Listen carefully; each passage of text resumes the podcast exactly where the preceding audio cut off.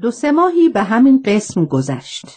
چیزی را که اسباب سعادت می دانستم و در اول مسرورانه استقبال می کردم بدبختی عظیمی دیده و به قدری خود را در سرپنجه عشق مقهور و زلیل دیدم که مرگ را سهلتر از نفس کشیدن و زندگانی کردن می دیدم. سراپای وجودم آتش گرفته میسوخت. تمام بدنم اتصالا در یک لرز عصبانی محصور به کلی از خواب باز مانده جز گریه علاجی نداشتم. بالاخره جرأت کرده پس از سه ماه کاغذی به او نوشتم. شرح حال روزگار خود را در او درش کرده فردا که به ملاقات آمد کاغذ را به او دادم. اغلب این ملاقات ها در حضور شوهرم بود و هیچ وقت در این دو سه ماه دقیقه یکدیگر را تنها ملاقات نکرده بلکه خودمان هم طالب ملاقات بدون سالس نبودیم. بر حسب اتفاق آن روز فرصت پیدا کردم این کاغذ را به او بدهم. باب بدبختی را به روی خود گشودیم. این بدبخت به واسطه اعتماد و یگانگی که با دوست خودش داشت و در واقع این عشق را از او مخفی میپنداش کاغذ را بلا فاصله و مستقیم به او ارائه داده آتش حسرت و غیرتی در کانون سینه او مشتعل می سازد. و این بیچاره هم تمام را بدون کم و زیاد به طور راپورت به پدر شوهر من گفته او را منقلب می سازد. از طرف پدر شوهرم تأکید شدیدی شد که این قوم عزیز من مرا ملاقات نکند و به کلی از من دور و جدایش ساختند. دو سه روزی گذشت من او را ندیدم و هیچ وسیله هم برای فهم این کار نداشتم. بالاخره روزی در منزل یکی از همشیره های خود او را ملاقات کردم. شرح حال به من گفت و قرار گذاشتیم نوشتجات ما به یکدیگر برسد و از حال هم مطلع باشیم. در این انقلابات شوهر عزیزم هم به حال خودم دچار شد. محبوب عزیزش به طرف روسیه مسافرت کرد.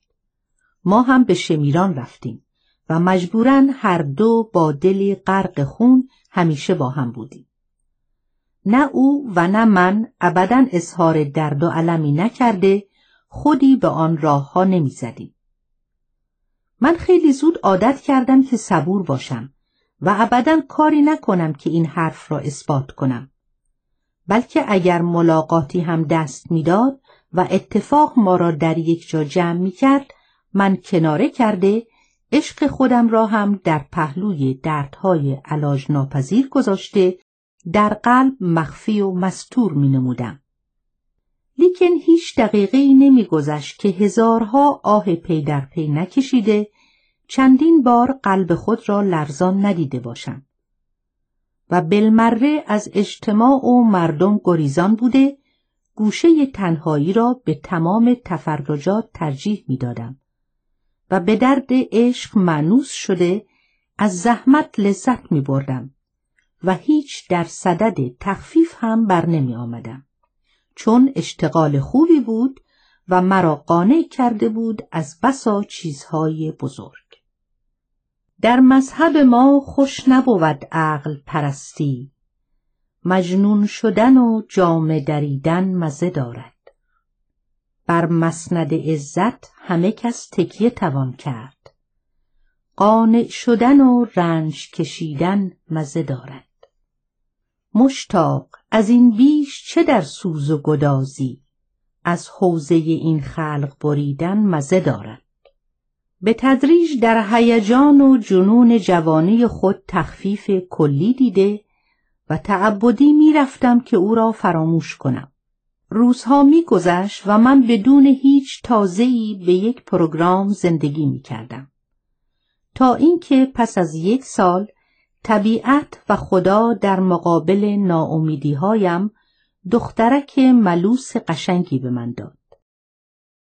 از ساعت تولدش من فوقالعاده او را دوست می داشتم. بلکه تمام ساعات شبانه به او مشغول بودم. عشق پاک حقیقی زمیر این طفل به کلی اندوه مرا زایل نموده خوش و مسرورم ساخته بود جز طفلم هیچ کس را حتی خودم را دوست نمی داشتم. شوهر بیچاره هم, هم پس از معیوسی از کتی یک بز قرمز خریده کالسکه کوچکی ابتیا کرده صبح تا شام بز بدبخت را به کالسکه بسته شلاق می‌زد و در گرما و سرما دور حیات میدوید. من هم او را به حال خودش گذاشته به طفل عزیزم مشغول بودم.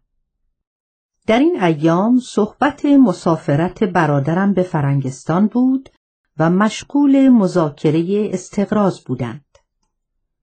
خیلی به سرعت تمام پول مملکت و زخیره های پدر را از پول و جواهر برادرم به مصرف رساند.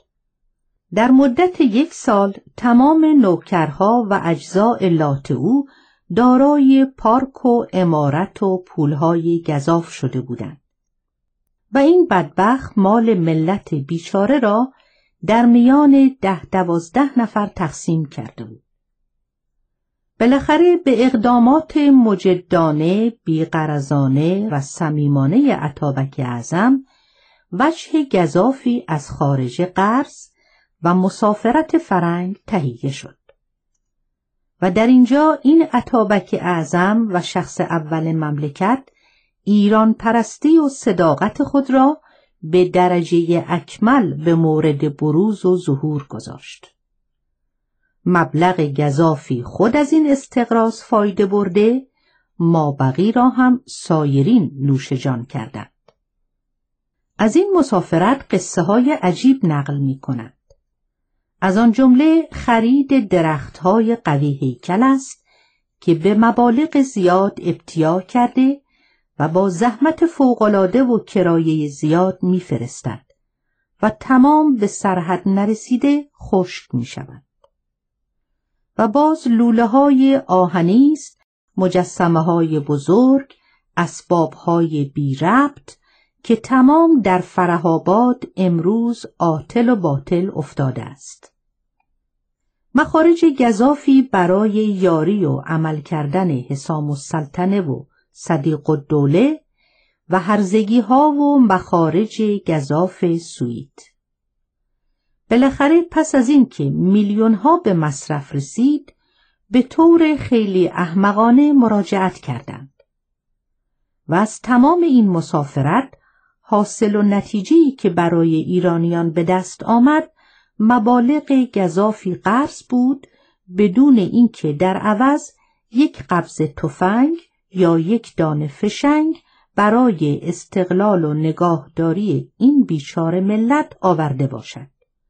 یا یک کارخانه یا یک اسباب مفیدی برای ترقی و تسهیل زراعت یا فلاحت یا سایر چیزهای دیگر. پس از این مسافرت عطابک معزول و امین و دوله صدر اعظم شد. بعد از چند ماه یکی از دخترهای برادرم را هم برای یگان پسرش عروسی کرد. لیکن چندی نگذشت که مطرود و معزول و به لشت نشا تبعید شد. عین الدوله صدر اعظم شد. صدر اعظمی و وزارت در دوره سلطنت برادر عزیز من خیلی شبیه تعذیه شده بود که دقیقه به دقیقه تعذیه خان رفته لباس عوض کرده برمیگردد. هیچ مطمئن نبود کسی از صدارت یا وزارت یا حکومت.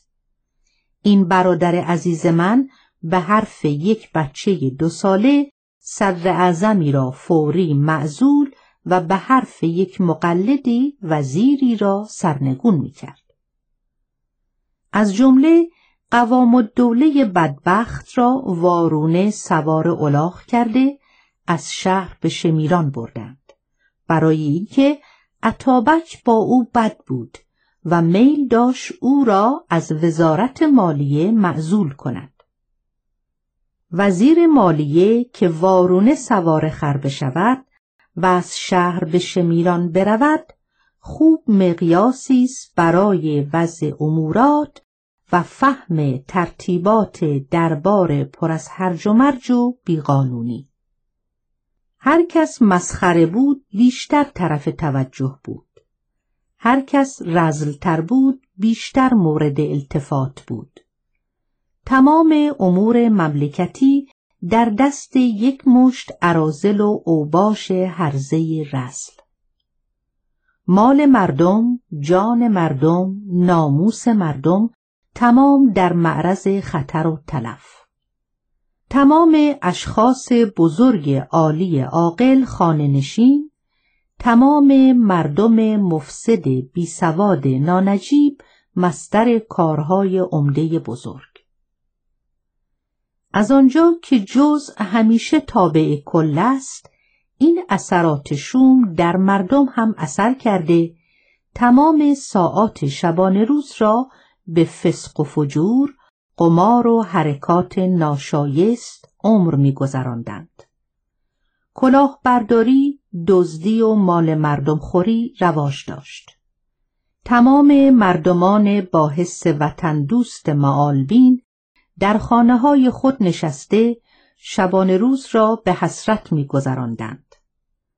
تمام پسرهای خود را حاکم ولایات نموده جان و مال مردم را به دست این مستبدین خونخوار داده بود در حقیقت برای این ملت بیچاره این سلطان چاه عمیقی بود که انتها نداشت و تمام پول ایران سهل است طلاهای روی کره زمین را اگر در او میریختند پر نمی‌شد.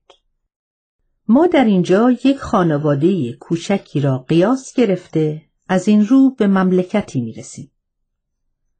اگر رئیس یک خانه هرچه دارد تلف کند و به اولاد و اتباع خود هم اجازه اخص بدهد و تمام ساعات عمرش را صرف لحو و لعب کند کم کم این بیقیدی به گوش همسایه رسیده او هم فرصت کرده به این لاعبالی به طور خصوصیت قرض می دهد و کم کم سم مهلک استقرازی را به حلق او می چکاند.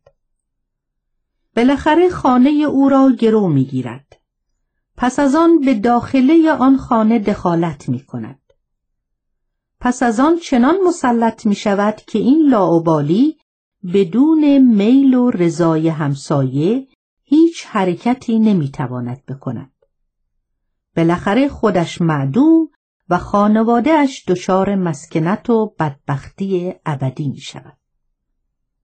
به همین قسم این برادر عزیز من چون برای ایران و ایرانیان تهیه دید و به یک سرعت فوق تصوری خرابی ایران را کمر بست هر روز با تیشه ریشه این ملت بیچاره را درآورده و به انواع و اقسام بدبختی را از مجراهای غلط به داخل مملکت نفوذ می‌داد.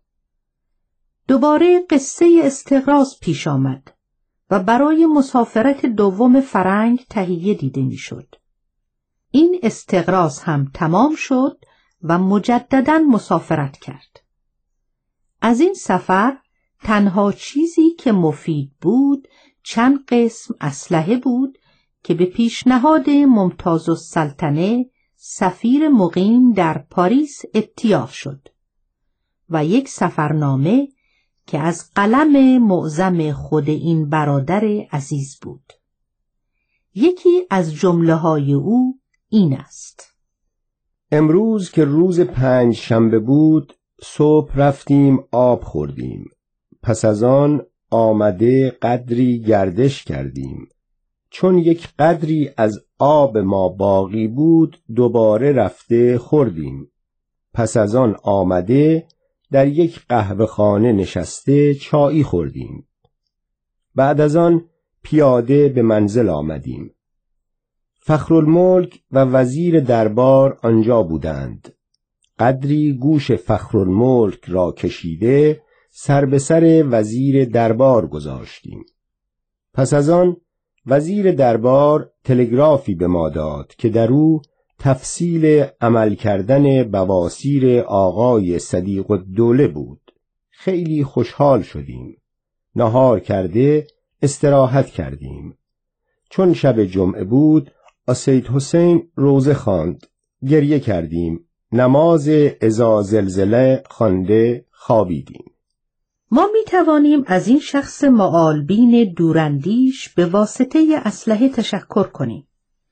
زیرا امروز تمام استقلال و آسایش راه و طرق و اداره معظم ژاندارمری به واسطه داشتن این اسلحه است. لیکن از این کتاب تشکری نداریم زیرا که یادگار ملامتخیز ملت را منتقل می کند که سیزده سال اسیر چنین شخصی بودیم که مدرک و قوه مغزی عقل او این بوده است اقوام من به آزادی قلم من ایراد خواهند کرد ولی من صرف نظر از اینکه از این سلسله و نجات هستم ایرانیت و وجدان خود را هادی و راهنمای خود قرار داده و بیپروا تمام تاریخ خانواده خود را می نویسم. ای وطن آیا می شود به واسطه مسائل شخصی از حقوق تو صرف نظر کرد؟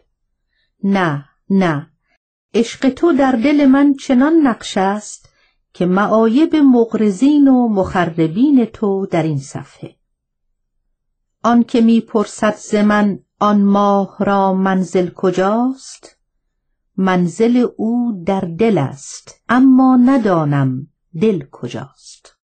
قبل از این مسافرت فرنگ پدر شوهر مرا به پیشکاری آذربایجان و ولیعهد فرستادند. مرا هم همراه خود بردند. لیکن قبل از مسافرت اتفاق مسحکی افتاد. و آن این بود. دو ماه پس از عروسی من پدر شوهرم اظهار کرد که فلانی حقوق خودت را به من واگذار کن. من برای تو نگاه داشته هر وقت بخواهی به تو رد خواهم کرد. من هم قبول کرده به خیال خود خواستم اندوخته داشته باشم. دو سه سال حقوق من به او واگذار بود. روزی که می‌خواهم به طرف آذربایجان حرکت کنم سید ابراهیم تاجر حریر فروش که در این دو سه سال لباس به ما داده است آمده اظهار کرد که دو هزار و هشتصد تومان پول باید به من بدهید و الا نمی‌گذارم حرکت کنید. من برای پدر شوهرم پیغام فرستادم که این سید چه می‌گوید مگر مخارج من با خود من است. پیغام فرستاده بود من دختر سلطان گرفتم که مخارجش با خودش باشد. جواب فرستادم حق است در صورتی که حقوق مرا که نه هزار تومان است و در پیش شماست به من رد کنید من هم پول سید را می دهم. پیغام فرستاده بود پولی پیش من نیست. من به مادرم شکایت کرده گفتم قصه از این قرار است. ایشان هم پس از مذاکره معیوس شدند و معلوم شد پول ما را میل دارند نگاه دارند قرض سید را مادرم قبول کرد و من هم حقوق خود را به او واگذار نمودم نظر به همین مسئله و هزار زحمتهای خانوادگی من به این مسافرت راضی نبودم لیکن مادرم مجبور کرد بروم و پدر بزرگ مرا هم به حکومت ارومی به همراه بردم. در راه خیلی بد و سخت گذشت. تمام با یکدیگر ضد و معاند بودند و من بیچاره قریب و دلتنگ در میان یک جماعتی افتاده راه نفسم به کلی مقطوع شده بود. یک پسرم مرده بود. دو دختر داشتم. تمام دلخوشی و مسرت من این دو طفل بودند. پس از یک ماه به آذربایجان رسیده از زحمت راه و دیدن چهره های مزور خلاص شده. منزل من جدا و از منزل پدر شوهرم که امیر نظام شده بود خیلی دور بود. از طرف ولیعهد و ملک جهان به من خیلی احترام و مهربانی شد. لیکن انقلابات داخل مرا از تفریحات خارجی دور کرده خیلی محزون و دلتنگ بودم و اغلب را تنها زندگی می کردم. شوهرم رئیس قشون آذربایجان شده بود و خیلی باید از این شغل جدید استفاده می کرد. لیکن عشق قریبی به جمعآوری اسب و قاطر داشت.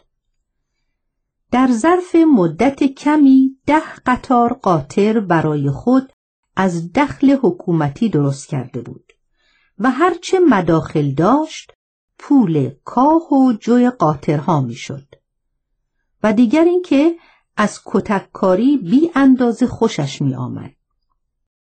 هر روزه جماعتی را کتک می‌زد و پس از آن خلعتهای فاخر به ایشان می‌داد و این کار همه روزه مکرر می‌شد. گاهی این رئیس قشون با شعن و شوکت لباسش منحصر به یک سرداری می‌شد. آن را هم میبخشید و مجبورا یکی دو روز در خانه منزل می‌کرد تا لباس جدیدی تهیه کند. این شوهر عزیز من از عیاشی به ولی نعمت تأسی کرده بود. از جوانهای ساده بی اندازه محسوس می‌شد. رقاصی بود تقریبا بیست ساله موسوم به تیهو. شوهر من عاشق شیفته و سرگردان این رقاص بود و مبالغ گذافی برای او خرج کرد. من هم به واسطه پست فطرتی و لعامت پدر شوهرم هیچ وقت از او خواهش نمی کردم. شوهرم هم مشغول عیاشی و جمعآوری قاطرهای خود بود. پس مجبور بودم جواهرات خود را بفروشم و مخارج خود را مرتب کنم و تمام را زرگرباشی به قیمتهای نازل می خرید و من هم ساکت و آرام مشغول خرج بودم. یک دختر ارمنی آنا نام در این ولایت قریب دوست و صدیق من بود و آن هم شرحش از این قرار است. این یک دختر هجده ساله خوشگل با چشمهای قشنگ مشکی خیاط بود. پس از یک ماه خواستم لباس بدوزم. این دختر را برای لباس دوختن من آوردند. کم کم با او انس گرفتم و او هم واقعا صمیمانه مرا دوست می داشت و اغلب منزل من بود. همیشه در گوشه چشمهای سیاه درشت او قطرات اشک مانند بریلیانت برق می‌زد و با یک آهنگ مطبوعی به من می‌گفت من تو را دوست میدارم این صدا تا قعر قلب من نفوذ داشت و خیلی میل داشتم همیشه بشنوم در بدو امر هر وقت به اندرون ولیعهد می‌رفتم خیلی مورد لطف و مرحمت واقع می شدیم.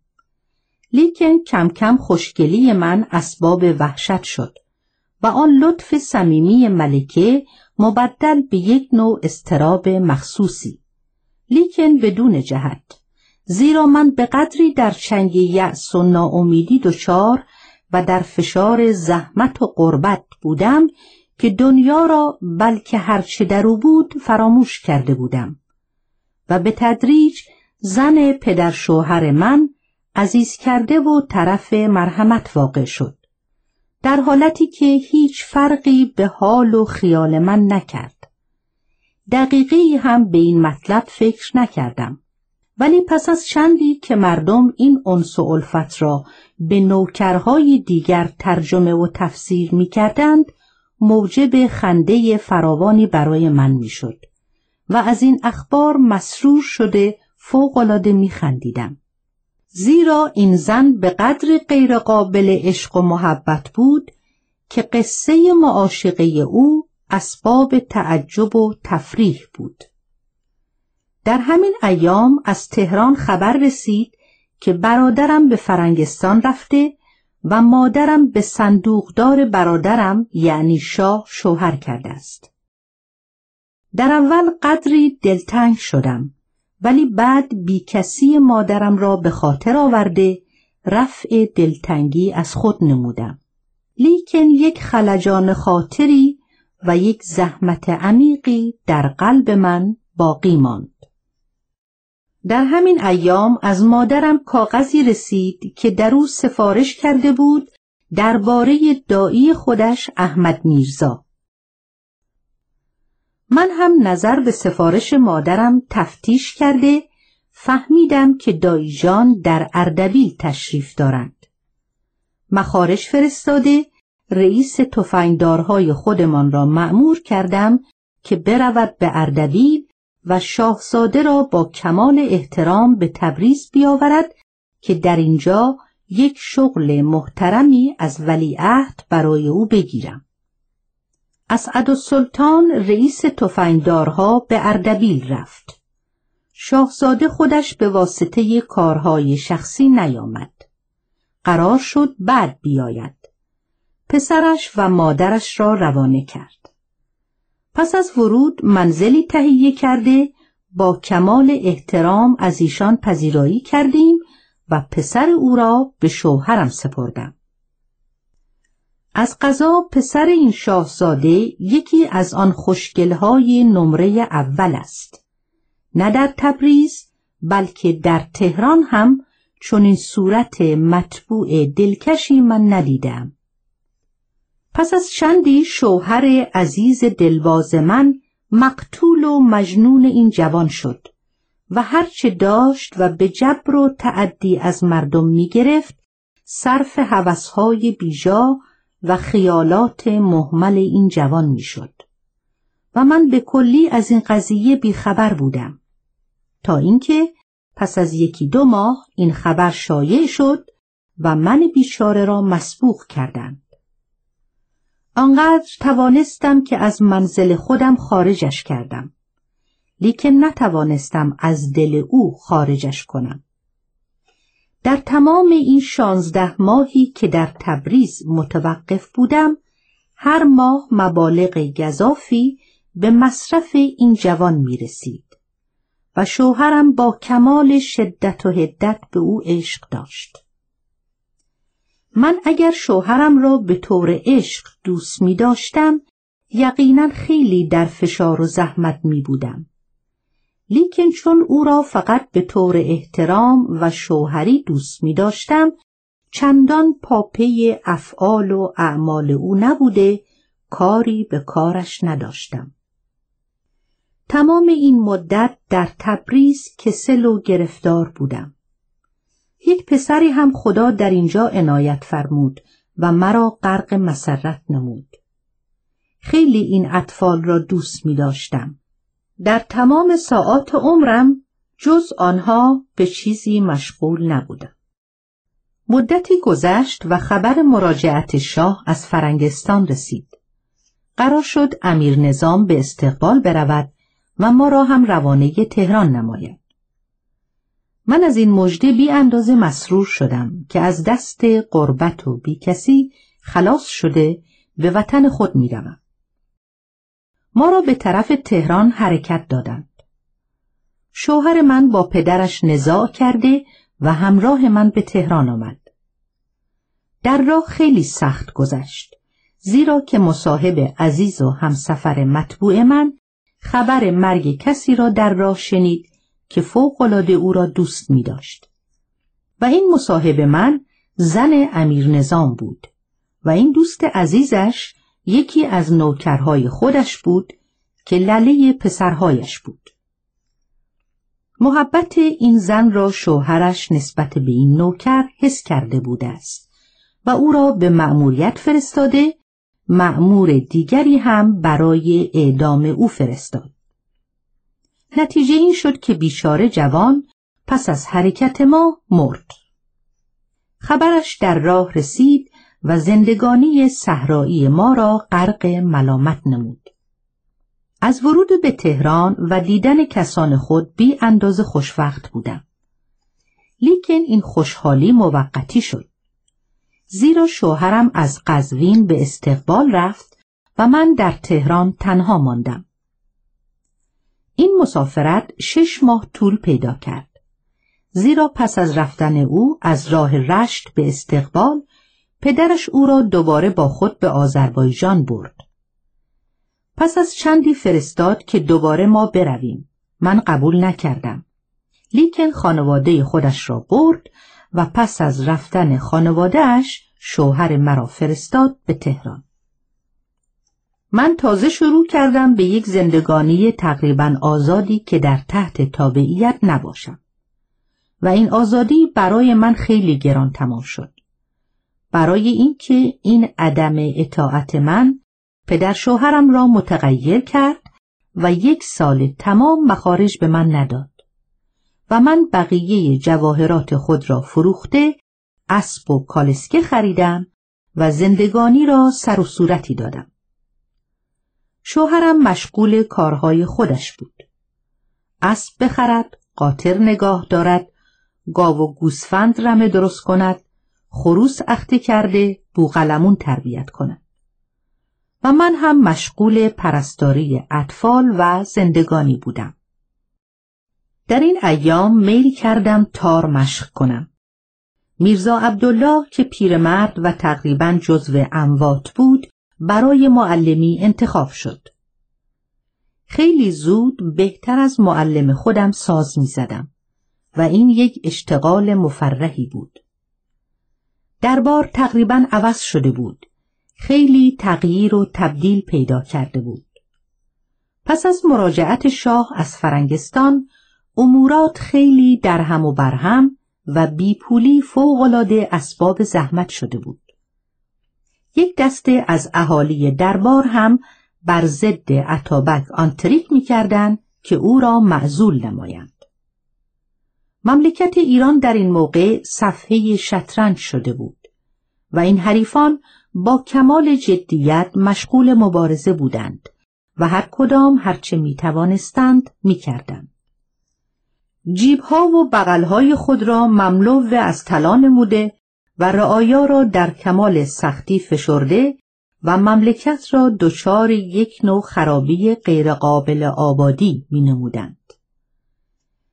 در این وقتی که هر کس به فکر خود بود و به هر قسمی بود مملکت را قطع قطعه ویران می نمودند برادر تاجدار من هم مشغول کار خودش بود و شبانه روز خودش را صرف حرکات بیهوده می نمود. در یک خواب قفلت عمیقی غرق بود. از جمله یک گردی از فرنگستان با خود آورده بود که به قدر بال مگسی اگر در بدن یا رخت خواب کسی میریختند تا صبح نمیخوابید و مجبور بود به طور اتصال بدن خودش را بخاراند. دو من از این گرد را آورده اتصال در رخت خواب عملی خلوت میریخت. آنها به حرکت آمده حرکات مسحک می کردند و او می خندید.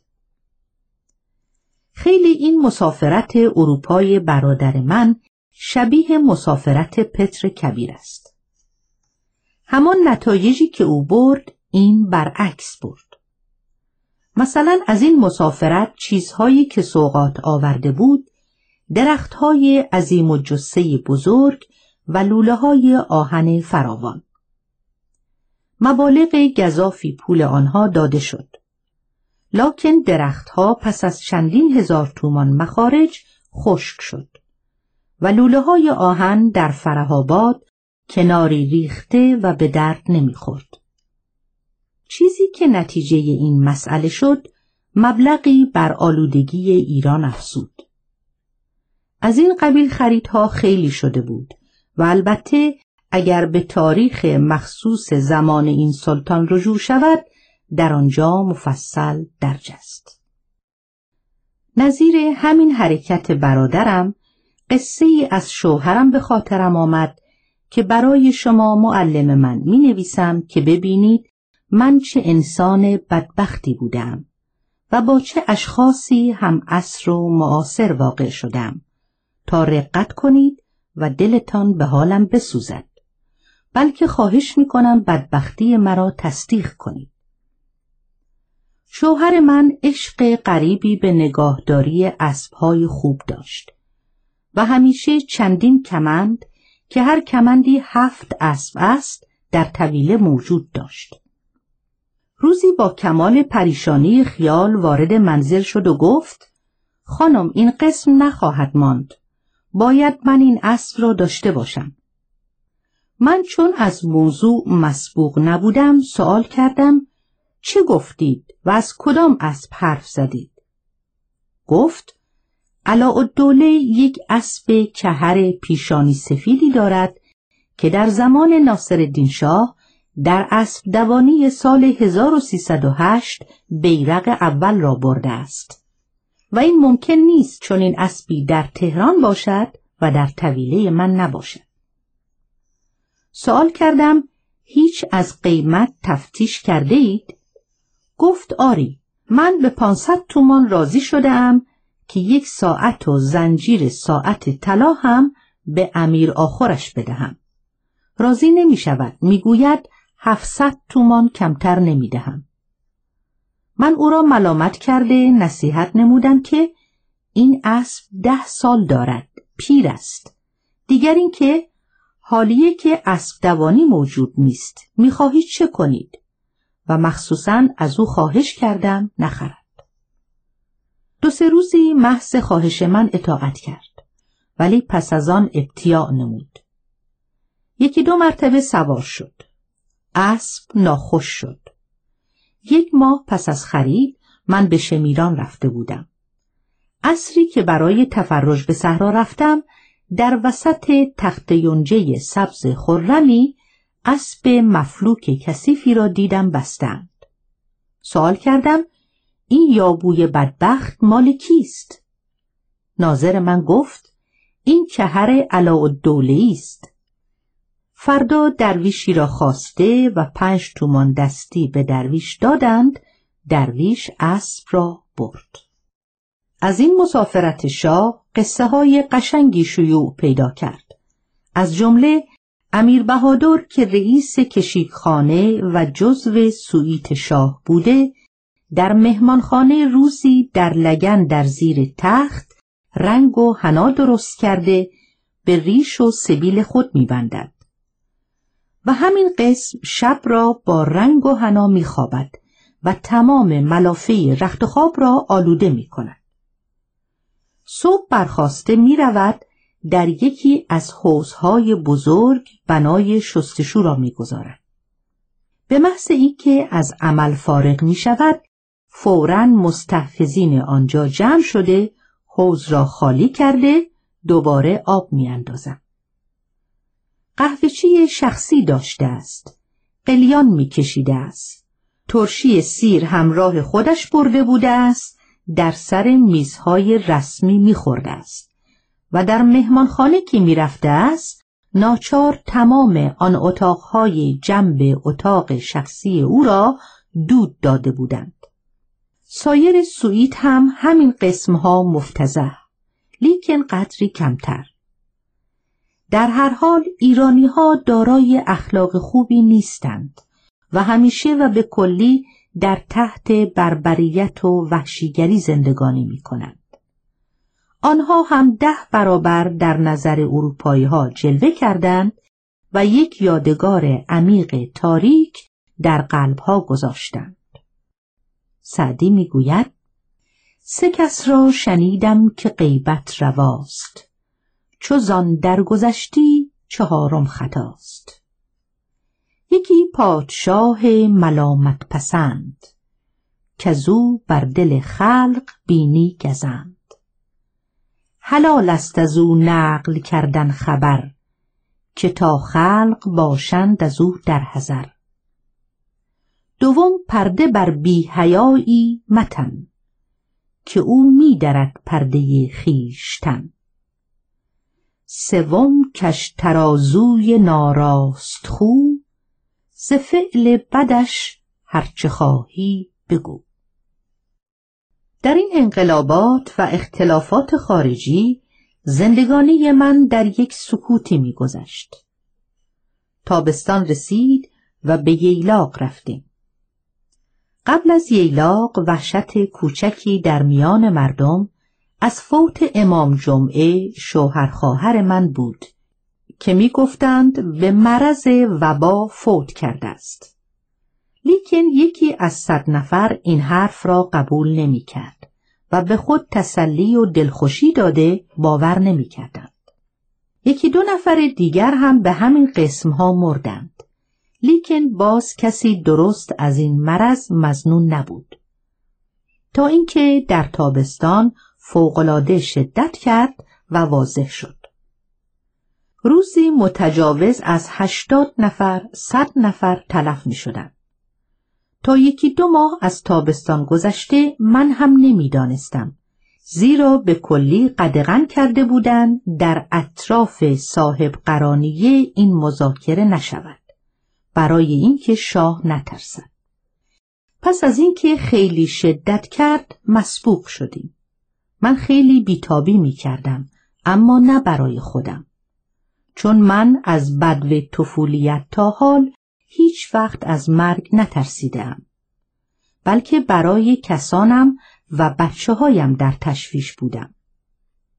طبیب فامیل خود را خواستم و از او سوال کردم کجا برویم که این مرض در آنجا نباشد؟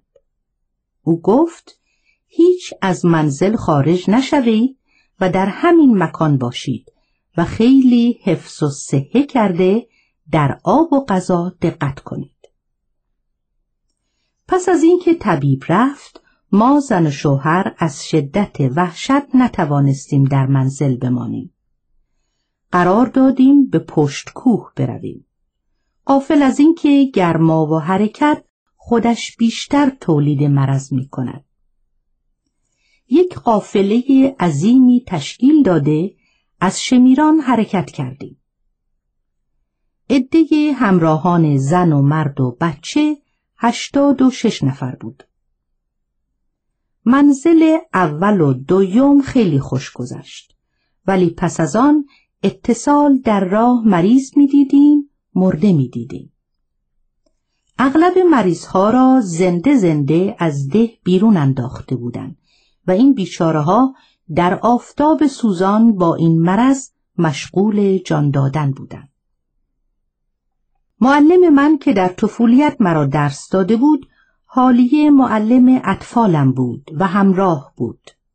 هرچه این بدبخ اصرار کرد ما مراجعت کنیم قبول نکردیم.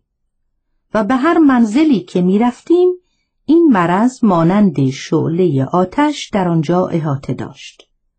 تا اینکه یک روز صبح که از خواب بیدار شدم دیدم تمام همراهان من فرار کردند. خودم و شوهرم و زنها و بچه ها مانده ایم. زنها هم سر به بیابان گذاشته می‌دوند. پس از تفتیش معلوم شد در همان کنار رودخانه که ما منزل کرده ایم مرده ها را آورده میشویند و دفن می کنند. تقریبا از یک ده محقر خیلی کوچک در یک شب یازده نفر مرده آوردند. و اینها تمام را دیده ترسیده فرار کردند. به یک زحمت فوقلادهی تمام اجزا را جمع کرده قرار دادیم مراجعت کنیم. فوری حرکت کردیم. در منزلی که امشب باید بمانیم یکی از نوکرهای ما مبتلا به این مرض شد و خیلی به سرعت مرد. به قدری سری جان داد که دکتری که همراه ما بود فرصت دادن دوا به این جوان بیچاره نکرد. صبح که بیدار شدیم صحرا را غرق در سکوت دیدیم. ابدا صدای مسموع نبود جز یک ناله خیلی مؤثر محسونی که مادر بدبخت این جوان می نمود. رنگ به صورت یک نفر نمانده بود. تمام غرق وحشت و ناامیدی مطلق بودند. و این جوان بدبخ را هم کنار یک نهر بزرگی در چادر خواباندند. من خیلی وحشت کردم لیکن دیدم اگر ذره اظهار تعلم کنم تمام همراهان فرار کرده در صحرا سرگردان خواهم ماند. فوری شروع به صحبت نموده اغلب را به سختی سایرین را به نرمی آرام کرده حرکت کردیم. معلم خود را با دو نفر نوکر برای دفن این جوان بیچاره گذاشتیم. در تمام این ده و اطراف پارچه سفید برای کفن این بدبخت نبود. دو نفر سوار فرستاده بودیم هرچه تفتیش می کردند پیدا نمی کردم.